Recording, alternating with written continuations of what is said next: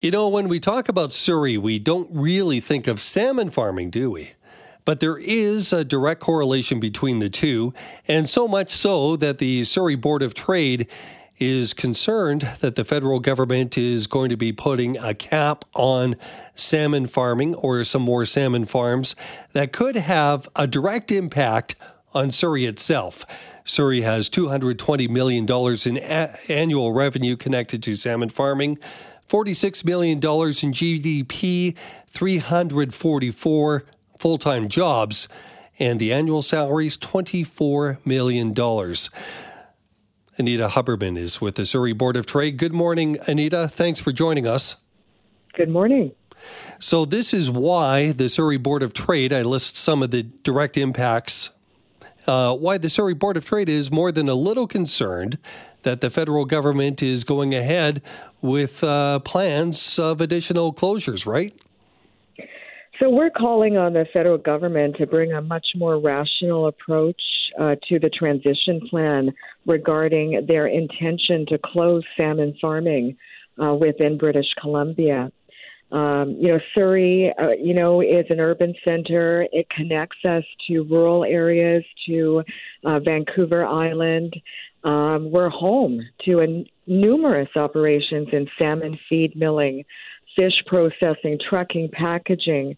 Uh, the uh, the impacts of the federal government's decision without communication, without a pathway for transition, especially for indigenous communities that rely on this industry, is an absolute shame because it impacts Indigenous reconciliation. It impacts the economic development of Surrey, of British Columbia, and of Canada. Now, Joyce Murray is the Minister of Fisheries and Oceans. Have you reached out, or the Surrey Board of Trade reached out to talk with her about this?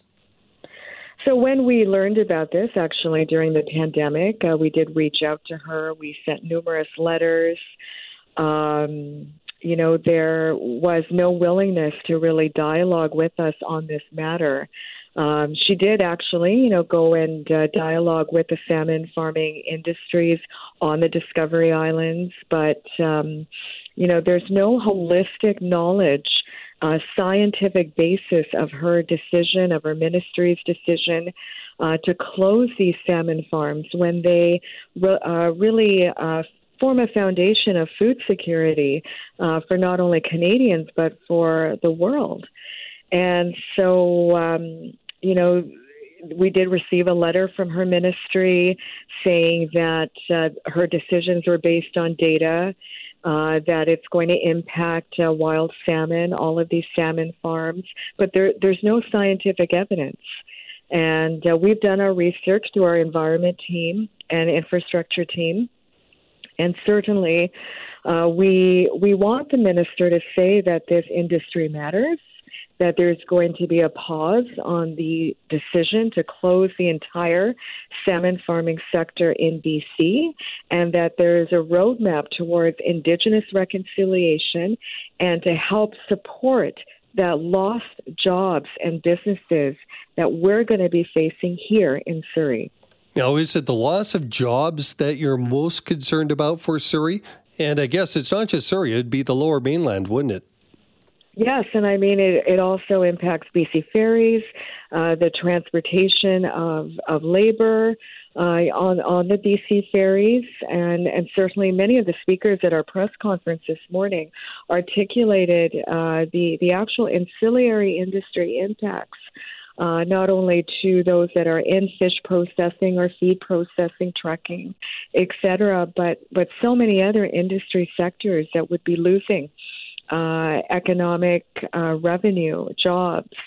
And uh, we're, you know, we're a city building business organization. This impacts city building here uh, in Surrey, and so that's why we're concerned. That's why we partnered with the BC Salmon Farmers Association on this. So, what's the next step? Well, the next step is, uh, you know, again, you know, we'll write a letter uh, to the minister.